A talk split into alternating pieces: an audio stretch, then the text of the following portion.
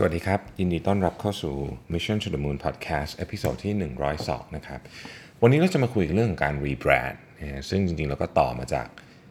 เคสของ Coke Zero เมื่อวานนี้นะครับคำถามนี้ผมได้รับบ่อยมากแล้วก็ได้รับใน inbox ด้วย ได้รับเวลาออกไปบรรยายข้างนอกว่า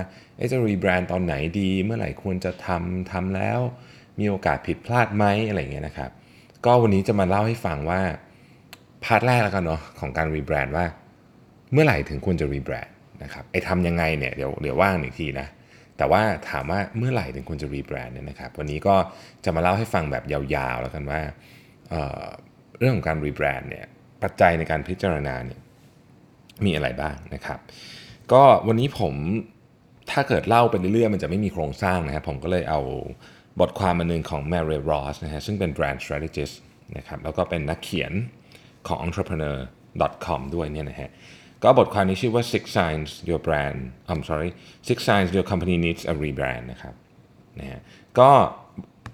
เอามาเป็นโครงสร้างแล้วกัน แต่ว่าผมก็จะพูดเรื่องที่ผมคิดว่าคิดว่าเป็นเรื่องที่เกี่ยวข้องกับเรื่องนี้ด้วยนะฮะ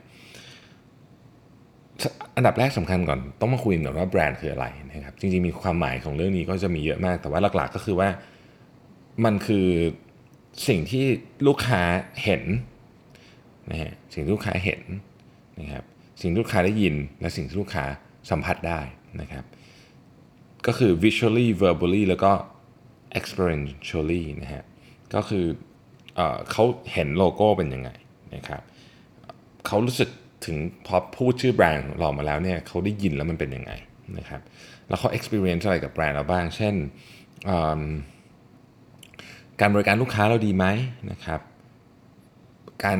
ทำตัวของแบรนด์เราเป็นยังไงนะฮะเวลาเจอเรื่องเจอปัญหาต่างๆเราแก้ปัญหายังไงอะไรอย่างเงี้ยนะฮะก็จริงๆก็คล้ายๆกับทำความรู้จักกับคนคนหนึ่งนะสิ่งที่แบรนด์ไม่ใช่เลยขอเน้นอีกครั้งหนึ่งนะครับ จริงๆ คนส่วนใหญ่ก็คงพอจะเข้าใจประเด็นนี้อยู่แล้วก็คือ แบรนด์ไม่ใช่โลโก้แบรนด์ไม่ใช่ชื่อเฉยๆ แบรนด์ไม่ใช่ไอเดียสโลแกนหรือ tagline อะไรเงี้ยนะฮะอันนั้นเป็นแบบ ปลายทางสุดๆเลยของการทำ branding นะครับ branding เป็นแล้วก็ไม่ใช่โฆษณาด้วยเออสำคัญมากบางคนรู้สึกว่าเฮ้ยแบรนด์นี้โฆษณาเก่งต้องเป็นแบรนด์ที่ดีแน่เลยเลยจริงๆมันไม่ใช่นะฮะแบรนด์ที่โฆษณาดีเกือบทั้งหมดมาจาก เพราะว่าเขามี insight ของลูกค้าที่ดี แล้วก็มีเรียกว่ามี DNA ที่ถูกต้องนะต้องใช้คำนี้ เพราะฉะนั้นเวลาเราจะคุยเรื่องรีแบรนด์เนี่ยเราก็ต้องต้องเข้าใจความหมายของของสิ่งที่เรากำลังมองอยู่ก่อนนะฮะทีนี้อะเขาบอกว่า 6 เหตุผลนะฮะที่ควรจะเริ่มนึกถึงเรื่องรีแบรนด์นะครับก็จะมีเหตุผลดังต่อไปนี้นะฮะเหตุผลข้อที่1นนะครับก็คือว่าลูกค้าของเราเนี่ยเปลี่ยนกลุ่มลูกค้าของเราเนี่ยเปลี่ยนหรือขยายก็ได้นะก็เคสของโค้กซีโร่เมื่อวานก็เป็นตัวอย่างที่ดีนะฮะคือโค้กซีโร่ในเดิมทีฉลากมันเป็นสี จริงๆต้องบอกว่า แรกเริ่มเดิมทีเลยเนี่ย โค้กมีความพยายามที่จะทำเครื่องดื่มที่ไม่มีแคลอรี่นะครับนั่นก็คือไดโค้กซึ่งออกมาตั้งแต่ปี 198 อะไรก็ไม่รู้เนี่ยแต่ว่า Diet Coke นี่ซึ่งลูกค้าที่เป็นผู้ชายมีความรู้สึกว่ามันเป็นผู้หญิงมากคือมันดู feminine มากเกินไป เพราะฉะนั้นหลายคนก็เลยไม่ซื้อดื่มอันนี้เป็นปัญหาที่ 1 ปัญหาที่2เขาเลยออก Coke Zero มานะครับ Coke Zero เนี่ย target กลุ่มลูกค้าที่ที่เป็นผู้ชายแล้วก็อายุน้อย นะครับในใน paper ที่เขียนไว้ของ Ivy Business School Case เมื่อวานเนี่ยก็คือ 19-35นะแต่ว่าตอนแรกที่มันออกมาในปี 2006เนี่ยมันเป็นสีขาว ใครจำได้ไหมเวอร์ชันเนี่ย Coke Zero สีขาวนานละนะฮะก็แรกๆเลยรู้สึกจะอยู่ไม่นานนะแป๊บเดียวนะฮะเสร็จแล้วก็เปลี่ยนเป็นสีดำเพราะสีขาวคนก็รู้สึกว่าแบบมันก็ยังดูไม่ค่อยตรงกับกลุ่ม target เท่าไหร่เขาก็เลย เหมือนกับเปลี่ยนภาพลักษณ์อีกทีหนึ่ง ให้เป็นสีดำนะฮะแล้วก็เปลี่ยนสโลแกนเปลี่ยนอะไรด้วยในการทำหนังโฆษณาอะไรต่างๆ พวกนี้ก็จะเปลี่ยนไปเนี่ยอันนั้นก็ก็เป็นลักษณะว่าเออ audience หรือสิ่งคนที่ต้องการจะพูดเนี่ยเปลี่ยนนะครับหรืออย่างในอีกเคสหนึ่งนะครับ NFL ก็คืออเมริกันฟุตบอลของของเหมือนเหมือนลีกอเมริกันฟุตบอลของอเมริกา ซึ่งเป็นน่าจะเป็นหนึ่งใน sport franchise ที่มีแบบมูลค่าสูงที่สุดอันหนึ่งของโลกเนี่ยนะฮะ ก็ก็คนพบว่าเฮ้ยจริง ๆ มีคนเป็นผู้หญิงดู NFL เยอะนะครับแล้วก็แล้วก็คอนเทนต์มันแบบมันดูผู้ชายมากคือทุกอย่างของคอนเทนต์ของ NFL เนี่ยมันเป็นมันเป็นแบบผู้ชายสุด ๆ เลยเนี่ยนะฮะทั้งเรื่องตั้งแต่ message เรื่องโฆษณาเรื่อง PR เรื่อง community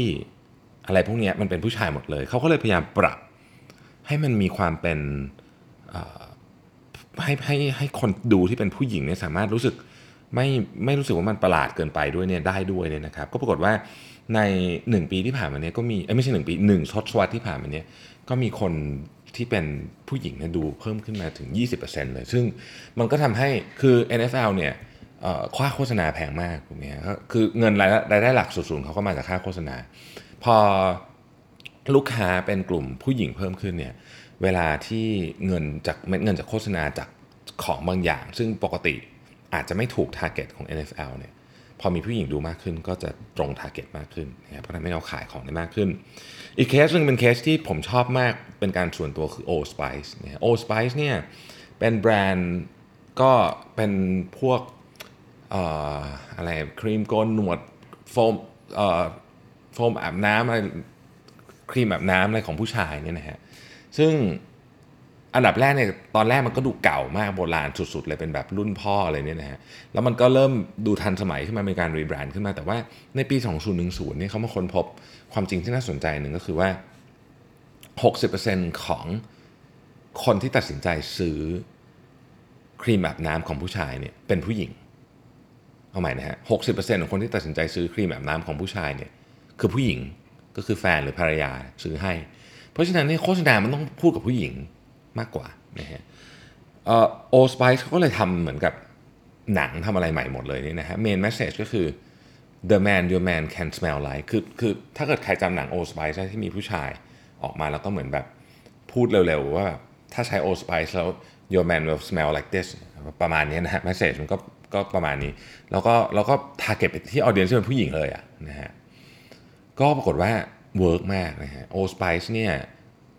เซลล์เพิ่มขึ้น 2 เท่าตัวเลย ในในช่วงเวลาสั้นๆ ไม่กี่ปีมาเนี้ยนะฮะก็ถือว่าทำได้ดีมากจากแบรนด์ที่เหมือนกับจะตายไปแล้วด้วยซ้ำตอนแรกเนี่ยนะฮะอะอันที่สองนี่ฮะเหตุผลของการ rebrand ข้อที่สองก็คือ benefit หรือว่า value proposition ที่เราจะนำเสนอกับลูกค้าเนี่ยเปลี่ยนนี่อันนี้ต้องรีแบรนด์เลยชัดเจนนะฮะ ยกตัวอย่างเช่น eBay เนี่ยเดิมที eBay เป็นคล้ายๆกับ ประมูลนะที่ประมูลของมือสองนะครับ แต่ตอนหลังเนี่ยเขาก็ไม่ก็ก็ไม่ใช่แล้วนะเขาก็ก็เปลี่ยน message ไปอีกนะฮะ Salesforce นะครับหลายบริษัทใช้ Salesforce ในเมืองไทยก็มีคนใช้เยอะพอสมควรแล้วเนี่ยนะฮะเราก็กำลังจะดูอยู่เหมือนกันนะว่าอยากใช้ Salesforce นะฮะก็ Salesforce แต่ก่อนเป็น CRM ค่อนข้างจะล้วนๆนะครับ แต่ปัจจุบันนี้ Salesforce เนี่ยทำทั้ง Marketing ทำทั้ง strategic business อะไรต่างๆเต็มไปหมดเลยเนี่ยก็เป็นเหมือนกับ full ecosystem loop เลยทำ data analytics ทำ social listening ด้วยทำเต็มไปหมดเลยเนี่ยนะฮะก็ก็ก็เปลี่ยนใหม่ value proposition ที่เสนอให้กับลูกค้าก็จะไม่ใช่แบบ ไม่ใช่การบริหารจัดการแค่ CRM อย่างเดียวเราจะเป็นทั้งหมดเลยนะครับอเมซอนนะอเมซอนนี้เป็นตัวอย่างที่ชัดเจนสุดก็อเมซอนแต่ก่อนแต่ก่อนขายหนังสือนะครับปัจจุบันอเมซอนทำทุกอย่างนะฮะในอนาคตจะ น่าจะขายเป็นทุกทุกอย่างบนโลกใบนี้ที่นึกออกนะครับอย่างที่ผมเคยเล่าให้ในตอนหนึ่งวันก่อนว่าทุกครั้งที่อเมซอนประกาศว่าจะเข้าสู่ธุรกิจไหนเนี่ยนะฮะนักลงทุนจะตื่นตระหนกมากนะครับหุ้นของบริษัทที่อยู่ในธุรกิจดั้งเดิมอันนั้นเนี่ยจะตกลงทันที เช่นสมมติอเมซอนอยากจะทำประกันภัยเนี่ยนะฮะหุ้นประกันก็จะร่วงเลย เพราะว่าอเมซอนเป็นอะไรอยากทำอะไรเนี่ยเข้ามาแล้วสะเทือนวงการหมด ซึ่งตอนนี้ดูเหมือน อเมซอนจะไม่มีสโลว์ดาวเลยในการขยายธุรกิจนะครับอีกหน่อยคงขายทุกอย่างจริงๆนะฮะอีกอันนึงที่เป็นอาจจะเป็นตัวอย่างที่ผมรู้สึกเองเพราะว่าเป็นเป็นลูกค้าก็คือการมินคือเป็นลูกค้าตั้งแต่สมัยมันเป็นไออะไรอะ GPS ที่เป็นเครื่องเครื่องอะนะฮะสมัยนั้น Google Map ไม่รู้มียังแต่ว่ามันไม่ดีอะก็คนก็พก GPS แบบนี้กันนะครับ อย่างที่เคยเล่าให้ฟังในตอนหนึ่งก็คือ GPS นี้มันหน้าตาคล้ายๆ กับไอ้ Pocket Wi-Fi นะเวลาเราไปไหนก็พกไป ก็อันนั้นก็คือการมินนะฮะสมัยก่อนเขาก็ขายนั้นเยอะ ปัจจุบันนี้ไม่มีใครไม่ค่อยมีใครใช้การมินนี่แล้วผมผมว่าเขาอาจจะเลิกขายไปแล้วด้วยซ้ำมั้งไม่รู้เหมือนกันแต่ว่าถ้าเราพูดถึงการมินวันนี้ทุกคนจะนึกถึง Sport Watch เนี่ยก็คือส่วนใหญ่คือคนใส่ใส่เล่นวิ่งใส่เล่นกีฬาใส่เล่น เขาเรียกว่าอะไรอะเอ่อไตรกีฬานะคุณแม่ผมยังใส่การมินเลยนะฮะเพราะคุณแม่ผมเอาไปใช้นับก้าวเลยเวลาท่านเดินท่านวิ่งเลยก็ก็นับว่าเออวันนี้ถึงหมื่นเก้าหรือยังอะไรเงี้ยนะฮะก็อันนี้ก็เป็นก็ก็เป็น proposition ใหม่นะจากเดิมที่เป็น GPS คือเทคโนโลยีเบื้องหลังอาจจะไม่ได้เปลี่ยนอะไรเยอะ แต่ว่าสิ่งที่ Garmin ทำแล้วสำเร็จมากก็คือ community นะฮะของนักกีฬานะอะไรอย่างเงี้ยซึ่งมันก็มาจากการ rebrand ของ Garmin ด้วยส่วนหนึ่ง นะครับอออันที่สามราคาที่เสนอเปลี่ยน ราคาที่เสนอเปลี่ยน ราคาเนี่ยไม่ได้แปลว่าราคาที่เป็นแบบ 200 300 อย่างเดียวแต่มันเหมือนสิ่งที่เป็นสิ่งที่ลูกค้าคิดด้วย คือ สมมุติว่าเราเคยอยู่ใน product ที่เป็น mass เราจะขยับขึ้นไป product ที่เป็น premium หรือ premium mass อะไรอะไรอย่างเงี้ยนะครับก็ก็อันนี้ต้องรีแบรนด์แน่นอนอยู่แล้ว เพราะว่าเพราะว่ามันมันมีความมันมีความยาก คือเรื่องราคาและเรื่องเรื่อง offering ที่ที่เปลี่ยนไปเนี่ยมันก็จะทำให้วิธีการนำเสนอของของ Product เปลี่ยนไปด้วยนะฮะยกตัวอย่างเช่น อันนี้อาจจะดู B2B นิดๆนะครับ ก็คือทุกคนจำ Arthur Andersen ได้ไหม Arthur Andersen นะครับสมัยก่อนก็เป็นเป็นบริษัทอะไรอะที่ตรวจสอบบัญชีขนาดใหญ่มากนะครับ ก็วันหนึ่งเขาอยากจะทำบริษัทที่ปรึกษา ก็เลยก็เลยแยกบริษัทออกมาชื่อ Anderson Consulting ซึ่งวันนี้คือ Accenture เนี่ยนะฮะเเพื่อให้เหมือนกับโฟกัสได้ถูกว่าจะทำธุรกิจอะไร อันนี้ก็เป็นก็เป็น offering ใหม่ นะครับราคาราคาอะไรก็จะสตรัคเจอร์ไม่ไม่เหมือนกับบริษัทเดิมนะฮะแกลก็เหมือนกันนะครับแกลเนี่ยมี Product หลากหลายมาก ๆ อยู่แล้วนะ แต่ว่าเหมือนกับเวลาอยากจะอยากจะพูดกับกลุ่มลูกค้ากลุ่มหนึ่งอะ่ะมันก็มันก็อาจจะพูดไม่ชัดเจนเกินไป เขาก็เลยออกคล้าย ๆ กับเหมือนกับ รนด์อื่นที่มามาพูดกับลูกค้าให้ตรงกลุ่ม เช่น Banana Republic เนี่ยก็จะจะพูดไปที่ business casual นะครับหรือว่าอย่าง o Navy ก็จะเป็นพวกแบบแบบถูกๆไปเลยอะไรเงี้ยนะฮะก็จะก็จะเป็นลักษณะนั้น ก็เป็นเรื่องของ pricing structure ถ้าเยอะพวกนี้นะคือคือ pricing structure มาเกี่ยวข้องเยอะกันคือมันมีหลายอย่างแต่ว่าเรื่องของราคาเนี่ยเป็นเรื่องที่มาเกี่ยวข้องเยอะ หรือสายการบินนะครับสายการบินที่เราเห็นเนี่ย มีสายการบินแม่อยู่ เสร็จแล้วก็ออกสายสายการบินลูกมาเพื่อเป็นสายการบินต้นทุนต่ำอะไรเงี้ยก็จะเป็นลักษณะของของการทำเรื่องเนี้ยนะฮะอาจจะใช้เหมือนกับชื่อเสียงของแบรนด์เดิมก็ได้แล้วออกสับแบรนด์มาแบรนด์ใหม่หรืออะไรเงี้ยเพื่อที่จะทำให้ราคาเปลี่ยนไปนนี้ก็เป็นทำให้ราคาไอ้ทำข้างราคาถูกลงในค่อนข้างง่าย ถ้าทำแพงขึ้นน่ะทำไง ออกเป็นเป็นแบรนด์ที่แพงขึ้นก็เหมือนเคสที่เราน่าจะคุ้นเคยที่สุดก็คือ ตอนที่ Toyota ทำ Lexus เคส Toyota Lexus เนี่ยเป็นเคสที่น่าสนใจมาก เพราะว่า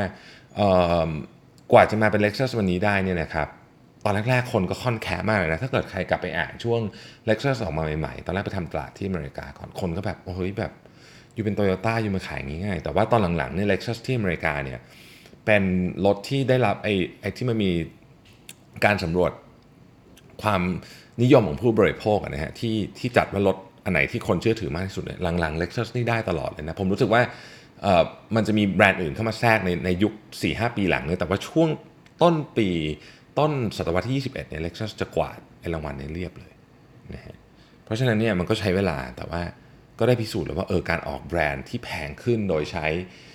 equity จากแบรนด์ที่ราคาถูกกว่าอย่าง Toyota Toyota มีสิ่งหนึ่งที่แน่นอนก็คือความน่าเชื่อถือนะฮะแล้วก็ ความทนทานอะไรอย่างเงี้ยนะครับ ซึ่งเขาก็ถ่ายทอดเรื่องนี้ไปที่ Lexus แล้วก็เพิ่ม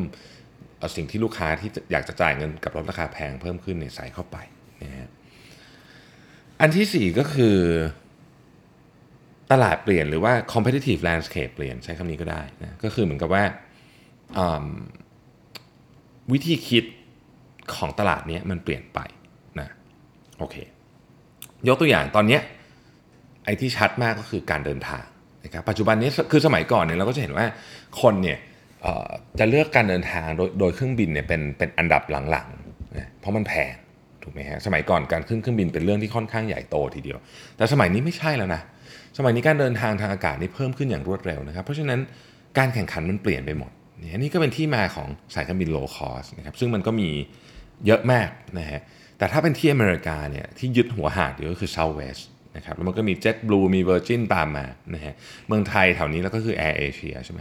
ยุโรปเขามีของเขานะฮะพวกนี้นี่เกิดมาเพราะว่าการเดินทางด้วยการบินเนี่ยมันได้รับความนิยมมากขึ้นนะครับ เครื่องบินก็ถูกออกแบบมาให้เหมาะกับการเดินทางที่ราคาถูกลงนะฮะแล้วก็คนก็ไม่ได้แบบว่าเออคือพาฉันไปจากจากจุด A ถึงจุด B ก็พอบริการแล้วก็ไม่ต้องก็ได้นะฮะซึ่งมันแตกต่างจากยุคก่อนมากนะครับ แล้วก็ธุรกิจอื่นอีก ยกตัวอย่างเช่น ธุรกิจที่เป็น QSR นะครับดันกินโดนัทอย่างเงี้ยดันกินโดนัทก็ก็ขายโดนัทถูกไหมชื่อก็บอกอยู่แล้วนะฮะแต่ว่าปัจจุบันนี้ดันกินโดนัทก็จะมีมี Product อื่นออกมาเยอะแม่ถ้าเกิดใครได้ไปร้านดันกิน โดยเฉพาะที่ที่เมืองนอกเนี่ยนะครับ จะจะรู้สึกเลยว่าเฮ้ยหน้าตามันไม่เหมือนเดิม มันดูแบบ ใช้คำว่าเท่ขึ้นละกันเนาะดูเท่ขึ้นนะครับ ดูเท่ขึ้นกว่าสมัยก่อนมันจะแบบ เฮ้ยดูมันมีความคิดขึ้นนะฮะสาเหตุก็เพราะว่าลูกค้าเปลี่ยนวิธีคิดสมัยก่อนอาจจะอะมาซื้อแล้วก็ไปกินในรถหรือกลับไปกินที่บ้านอย่างเงี้ยแต่เดี๋ยวนี้สถานที่พวกนี้มันกลายเป็น third place ซึ่งไอคนที่คิดเรื่อง third place มาจริง ๆ คนคิดมาเยอะ แต่ว่าคนที่ทำสำเร็จเป็นระดับ global scale จริงก็คือ Starbucks นะครับแล้วตอนนี้หลายแบรนด์ที่ อยู่มาในตลาดเดียวกันกับ Starbucks เนื่องจาก Starbucks ไปเปลี่ยนแลนด์สเคปทั้งหมดเลยในการแข่งขัน เขาก็เลยต้องลงมาแข่งด้วย ก็ก็ต้องก็ต้องเปลี่ยนตามปรับตัวตามบ้างกันเถอะนะฮะต่อไปก็คือพฤติกรรมลูกค้าเปลี่ยนนะครับพฤติกรรมลูกค้าเปลี่ยนนะอย่างเช่นเจครูนะเจครูก็เป็นเสื้อแบรนด์ที่ที่มีฐานลูกค้าแน่นนะครับแล้วก็ก็ มีมีลักษณะของเสื้อผ้าที่ค่อนข้าง เป็นแบบหนึ่งอะที่เหมือนกับเป็นเจครูผมจะอธิบายอย่างนี้เป็นอย่างนั้นนะฮะแต่ว่าตอนหลังนี่เขาออก line product มาเยอะมาก เช่นงานชุดใส่ไปงานปาร์ตี้ ชุดใส่ไปงานแต่งงานชุดเจ้าสาวอะไรเงี้ยก็มีคือเพื่อที่จะให้ลูกค้าเนี่ยยังอยู่กับแบรนด์นะครับอันนี้ก็ถ้าเกิดว่าเปรียบเทียบกับเคสที่เมืองไทยเนี่ยเราก็จะเห็นลักษณะอย่าง Adidas นะครับ Adidas เนี่ย จริงๆไม่ใช่เคสเมืองไทยหมายถึงว่า global ก็เหมือนกัน Adidas เนี่ยเคยเป็นแบรนด์ที่ค่อนข้างที่จะโฟกัสไปที่เรื่องของการเล่นกีฬาถูกไหมแต่หลังๆนี่เราเห็น Adidas หันมาทำเรื่องของไลฟ์สไตล์แบรนด์มากขึ้นนะครับจนมาประสบความสำเร็จมากๆ กับเรื่องรองเท้าผ้าใบแล้วก็ต่อยอดไปถึงอย่างอื่นด้วยนะครับตอนนี้ n i กี้ก็ก็ทำแต่ไม่ได้เป็น strategy เดียวกัน ก็เป็นอีกแบบหนึ่งไนกี้ก็ขายรองเท้าผ้าใบที่เป็นไลฟ์สไตล์เยอะขึ้นเนี่ยต้องบอกว่าอย่างนั้น แต่ว่าทั้ง 2 แบรนด์เนี้ยก็จะก็จะมีวิธีการทำที่แตกต่างออกไป ก็คือเหมือนกับเฮ้ยลูกค้าเดี๋ยวนี้แต่งตัวอ่ามันมันมันต้องเริ่มมาจากนี้ทำไมถึงทำไมของพวกนี้มันถึงมาได้นะครับมันต้องเริ่มมาจากว่าสมัยก่อนเนี่ยลองนึกถึงยุค 20 ปีที่แล้ว คนแต่งตัวไปทำงาน แต่งตัวไงก็ต้องก็ต้องผูกเน็คไทอะผู้ชาย ผูกเน็คไทกางเกงสแลกถูกไหมฮะใส่เสื้อเชิ้ตเนี่ยโอเค คือแต่งอย่างนี้หมดอะคุณจะไปทำงานที่ไหนคุณก็ต้องแต่งประมาณนี้นะฮะแต่ว่าปัจจุบันนี้มันเป็นยุคของสตาร์ทอัพยุคของบริษัทแบบ casual นะฮะคนก็ใส่ผ้าใบใส่เสื้อยืดไปทำงานอะไรนะเด็กรุ่นใหม่ก็แต่งตัวกันแบบนั้นหมดตั้งแต่ Silicon Valley มาจนถึงกรุงเทพเนี่ยก็แต่งตัวแบบนั้น เพราะฉะนั้นไอ้ครั้นที่เราจะไปแต่งตัวผูกเนคไท ใส่กางเกงสแลกไปทำงาน คือบางบริษัทมันก็ต้องทำอย่างนั้นแหละ ยังคงต้องทำอย่างนั้นอยู่ อย่างเช่นถ้าเกิดคุณทำงานแบงก์เนี่ยคุณต้องทำคุณต้องแต่งกัน แต่ว่าบริษัทจำนวนมากไม่ต้องแล้วไง ถูกไหมฮะ บริษัทจำนวนมาก อย่างบริษัทที่เป็นสายเทคทั้งหมดเนี่ย ก็ไม่น่าจะมีใครผูกเนคไทไปทำงานนะผมยังไม่เคยเห็นเลยอะนะฮะเเพราะฉะนั้นไอ้รองเท้าผ้าใบมันก็เลยขายดีขึ้นด้วยไง เพราะมันไม่ได้ใส่เฉพาะในวันที่เป็นวันเสาร์อาทิตย์ละ อันนี้ก็คือใส่ไปทำงานทุกวันนะฮะ มันก็ ก็เป็นไลฟ์สไตล์ไม่ไม่ได้เป็นรองเท้าคู่ที่ 3 ที่ 4 เป็นรองเท้าคู่แรกแล้ว บางคนอาจจะไม่ได้ใส่รองเท้าหนังมาเป็นปีแล้วก็ได้นะฮะผมเห็นเดี๋ยวนี้บางคนใส่ผ้าใบไปงานแต่งงานยังมีเลยนะฮะซึ่งผู้ใหญ่เห็นคงตกใจอะผมว่าแต่ว่ามันก็เป็นเป็นเรื่องธรรมดาเนี่ยของเด็กในยุคนี้เพราะเวลามันเปลี่ยนไปเนี่ยอันสุดท้ายก็คือนี่แหละ เวลามันเปลี่ยน เวลาเปลี่ยนเนี่ยทำให้ภาพลักษณ์ของแบรนด์เราเนี่ยมันยัง เกี่ยวข้องกับลูกค้าไหมคือมันยังมันยังมีลูกค้ายังรู้สึกว่าเราเป็นส่วนหนึ่งของเขาอยู่ไหมนะครับถ้าไม่ใช่นี่ก็ต้อง rebrand เหมือนกันนะถ้าไม่ใช่คือถ้าเกิดเราเป็นแบรนด์ที่บอกว่าเฮ้ยเราเป็นแบรนด์แบบเทคโนโลยีทันสมัยแต่โลโก้เราดูโบราณ ดูแบบโบราณโบราณเนี่ยเราก็ต้องเราก็ต้องมีการทำเปลี่ยนแปลงแบรนด์เหมือนกันนะครับอะทีนี้คนจะบอกโอ้โหเปลี่ยนโลโก้เรื่องใหญ่มากเลยนะ ใช่ไหมเรามาดูกันดีกว่าว่า ในอดีตที่ผ่านมาเนี่ยมีบริษัทที่เปลี่ยนโลโก้ที่เป็นบริษัทใหญ่ๆเนี่ยไปกี่บริษัทแล้ว ผมค่อนข้างจะมั่นใจเลยว่า คนส่วนใหญ่อะอาจจะไม่รู้ด้วยซ้ำว่าเขาเปลี่ยนคือเขาเปลี่ยนแล้วเขาก็ทำให้มันติดตาเราได้อย่างรวดเร็วจนกระทั่งเราอาจจะไม่รู้สึกด้วยซ้ำว่ามันมีการเปลี่ยนแปลงไปเยอะขนาดนี้ ผมพูดไปทั้งหมดเนี่ยมีทั้งหมด 38 บริษัทนะครับซึ่งพูดเสร็จแล้วเนี่ยลองนึกตามเลยนะว่าเขาเปลี่ยนอะไรมาบ้างนะครับ บริษัทแรกคือ Google Google เนี่ยเปลี่ยนโลโก้มาแล้วทั้งหมด 4 ครั้งใหญ่ๆนะฮะ Facebook Facebook นี่เปลี่ยนมาหลายครั้งแต่ถ้า 2 ครั้งใหญ่ก็มีปี 2005 กับ 2015 Instagram นะ Instagram นี่เปลี่ยนมา 3 ครั้งนะครับ 2010 2011 2016 2016 ที่เปลี่ยนใหญ่เลย ไม่เหลือเขาเดิมเลย ซึ่งเป็นการทำที่ค่อนข้างที่จะ aggressive เหมือนกันนะครับ Twitter Twitter นี่เปลี่ยนบ่อยมาก Twitter นี่เปลี่ยนมาทั้งหมด ใหญ่ๆเนี่ยมี 6 6 ครั้ง 6 ครั้ง 5 ครั้ง 5 ครั้งนะครับ YouTube นะครับ YouTube ก็มีทั้งหมด ทั้งหมด 5 ครั้ง แต่ถ้าใหญ่ ๆ เลยเนี่ยคือ 2 ครั้งนะครับเบปซี่โอ้โหเบปซี่นี่แบบเยอะมากเบปซี่ในยุคปีในยุคเริ่มต้น ไม่ต้องเริ่มต้นหรอก เอาแค่ปี 1973 1991นี่นะครับกับตอนนี้นี่คือเป็นคนละอันเลยนะคนละเบปซี่เลยนะฮะยังจำเบปซี่ที่มีคำว่าเบปซี่อยู่ตรงกลางวงกลมได้ไหมใครทันยุคนั้นบ้างเออผมทันผมมาทันเบปซี่ที่มีคำว่าเบปซี่อยู่แล้วมีวงกลมครอบอยู่ ปัจจุบันนี้เบปซี่ไม่ได้อยู่ในวงกลมแล้วนะครับCoca-Cola เป็นบริษัทที่เปลี่ยนโลโก้ไม่เยอะแอบต้องใช้คำนี้ คือเปลี่ยนแบบค่อนข้างจะ minor change แต่ก็เปลี่ยนมาหลายครั้งเหมือนกันนะ ฮะ McDonald's นะครับ McDonald's เปลี่ยนโลโก้ใหญ่ ๆ มาทั้งหมด 7 ครั้งเนี่ย KFC นะครับ KFC เนี่ยน่าน่าจะคุ้นกันนะเพราะ KFC เนี่ยเราเราจะจำ KFC เวอร์ชันที่เป็นคำว่า KFC ใหญ่ ๆ ตอนแรกมาเปลี่ยนมาจาก Kentucky Fried Chicken ก่อนนะครับแล้วก็เป็น KFC เสร็จแล้วก็รูปผู้พันก็จะดูวัยรุ่นขึ้นอะไรอย่างเงี้ยนะฮะเปลี่ยนมาทั้งหมด 5 ครั้งนะครับ Apple นะครับ Apple เปลี่ยนมาทั้งหมด 5 ครั้งใหญ่ ๆ เหมือนกัน แต่ว่า ครั้งที่ที่ที่ผมรู้สึกเสียดายไม่รู้ไม่รู้คนอื่นเสียดายหรือเปล่าคือครั้งที่มันเป็นโลโก้ที่เป็นยังเป็นหลายๆสีอยู่ผมว่านั้นสวยดีนะฮะไนกี้นะครับไนกี้เปลี่ยนมาทั้งหมด 4 ครั้ง ปัจจุบันไนกี้โลโก้ไนกี้ปัจจุบันคือตัวสวูชอย่างเดียวไม่มีคำว่าไนกี้นะฮะเชลเชลเปลี่ยนมาทั้งหมด 10 ครั้งนะฮะ IBM นะฮะ IBM เปลี่ยนมาทั้งหมดขออภัยครับ 7 ครั้งนะครับเปลี่ยนชื่อบริษัทด้วย Canon นะฮะ Canon เนี่ยเคยเป็นรูปแบบคล้ายๆกับพระพุทธรูปอะไรอย่างนี้เลยนะฮะ แล้วก็เราก็ค่อยๆเปลี่ยนมานะครับเปลี่ยนใหญ่ๆมาทั้งหมด 6 ครั้งนะครับโนเกียโนเกียก็เคยมีรูปเป็นรูปปลาก็มีนะฮะเมื่ออดีตแล้วก็เปลี่ยนมาเรื่อยๆ จนกระทั่งปัจจุบันนี้เป็นครั้งใหญ่ๆ ครั้งที่4นะครับ Starbucks อันนี้ก็เป็นอีกเคสหนึ่งที่รู้สึกว่าเฮ้ยใจกล้ามากเพราะว่า โลโก้ของ Starbucks Coffee เนี่ยนะครับที่มีนางเงือกอยู่ตรงกลาง แต่ว่ามีคำว่า Starbucks อยู่ข้างบนแล้วก็ Coffee อยู่ข้างล่างเนี่ย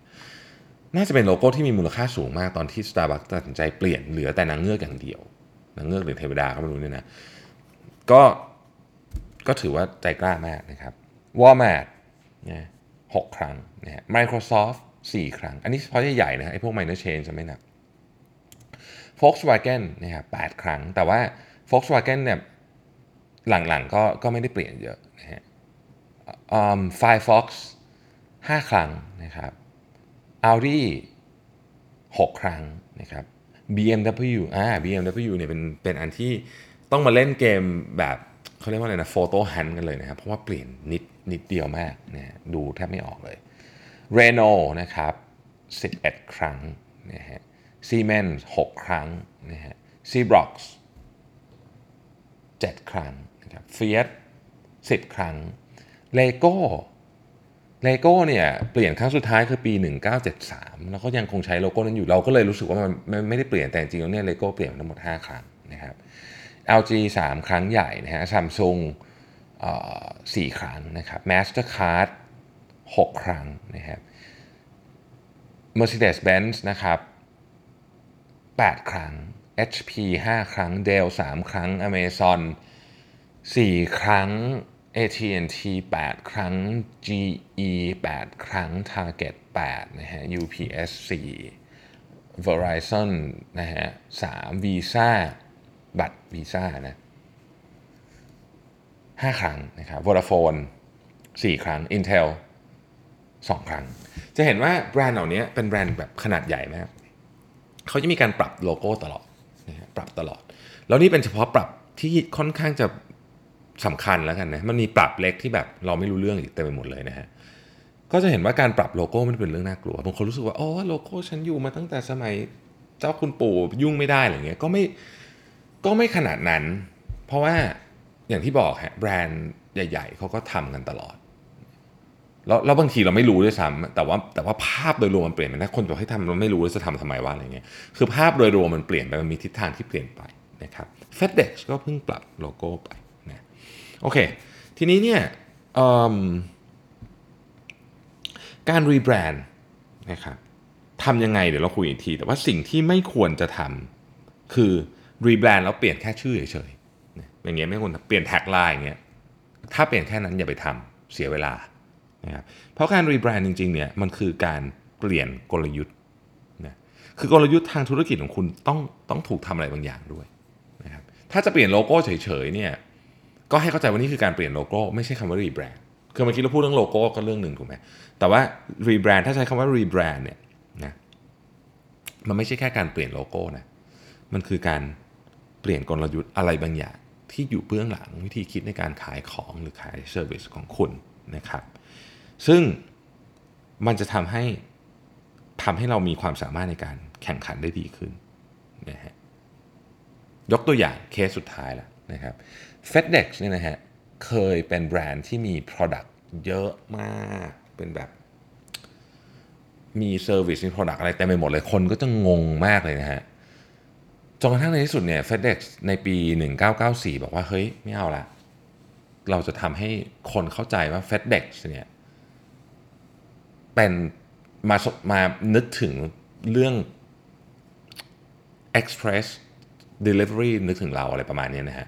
แล้วเขาก็ทำไอ้โลโก้ FedEx FedEx ปัจจุบันที่มีคำว่า FedEx แล้วก็มีลูกศรเนี่ยออกมาเนี่ยนะฮะแล้วก็ใช้โลโก้นั้นซึ่งเป็นโลโก้ที่หนึ่งโลโก้ที่ทรงพลังที่สุดอันหนึ่งเพราะว่านอกจากมันจะจำได้ง่ายแล้วเนี่ยนะครับมันยังทำให้ความงงๆทั้งหมดที่ลูกค้ามีเนี่ยหายไปหมดด้วย แต่เขาไม่ได้เปลี่ยนโลโก้ไงคือโลโก้เปลี่ยนแต่ว่าเขาเปลี่ยนกลยุทธ์เบื้องหลังด้วยว่าเออลดจำนวน service ลงนะครับทำ structure ให้มันมี Product จำนวนเท่านี้เท่านี้อะไรเงี้ยให้ลูกค้าไม่งงคือเอาความงงออกไปอะ นี่คือการรีแบรนด์ที่ที่แท้จริงนะครับมันมี value อะไรบางอย่างมันมีกลยุทธ์มันมีวิธีคิดอยู่เบื้องหลังนั้นนะฮะแน่นอนว่าเราจะต้องมีตอนหนึ่งที่ที่ต้องมาคุยกันแหละว่ารีแบรนด์ที่ดีเนี่ยต้องทำยังไงนะครับ แต่ว่าวันนี้ก็สมควรแก่เวลาเนาะนะฮะแล้วก็วันหยุดหมดลงแล้วนะครับ ก็พรุ่งนี้ทุกท่านกลับมาทำงานนะฮะก็ขอให้สนุกสนานการทำงานนะครับ แล้วก็ช่วงนี้ฝนตกหนัก หลายวันนะครับในกรุงเทพแล้วก็ในต่างจังหวัดด้วยก็ขับรถเดินทางด้วยความระมัดระวังนะครับ วันนี้ขอบคุณมาก ๆ ที่ติดตาม Mission to the Moon Podcast แล้วเดี๋ยวพรุ่งนี้เรามาพบกันใหม่ สวัสดีครับ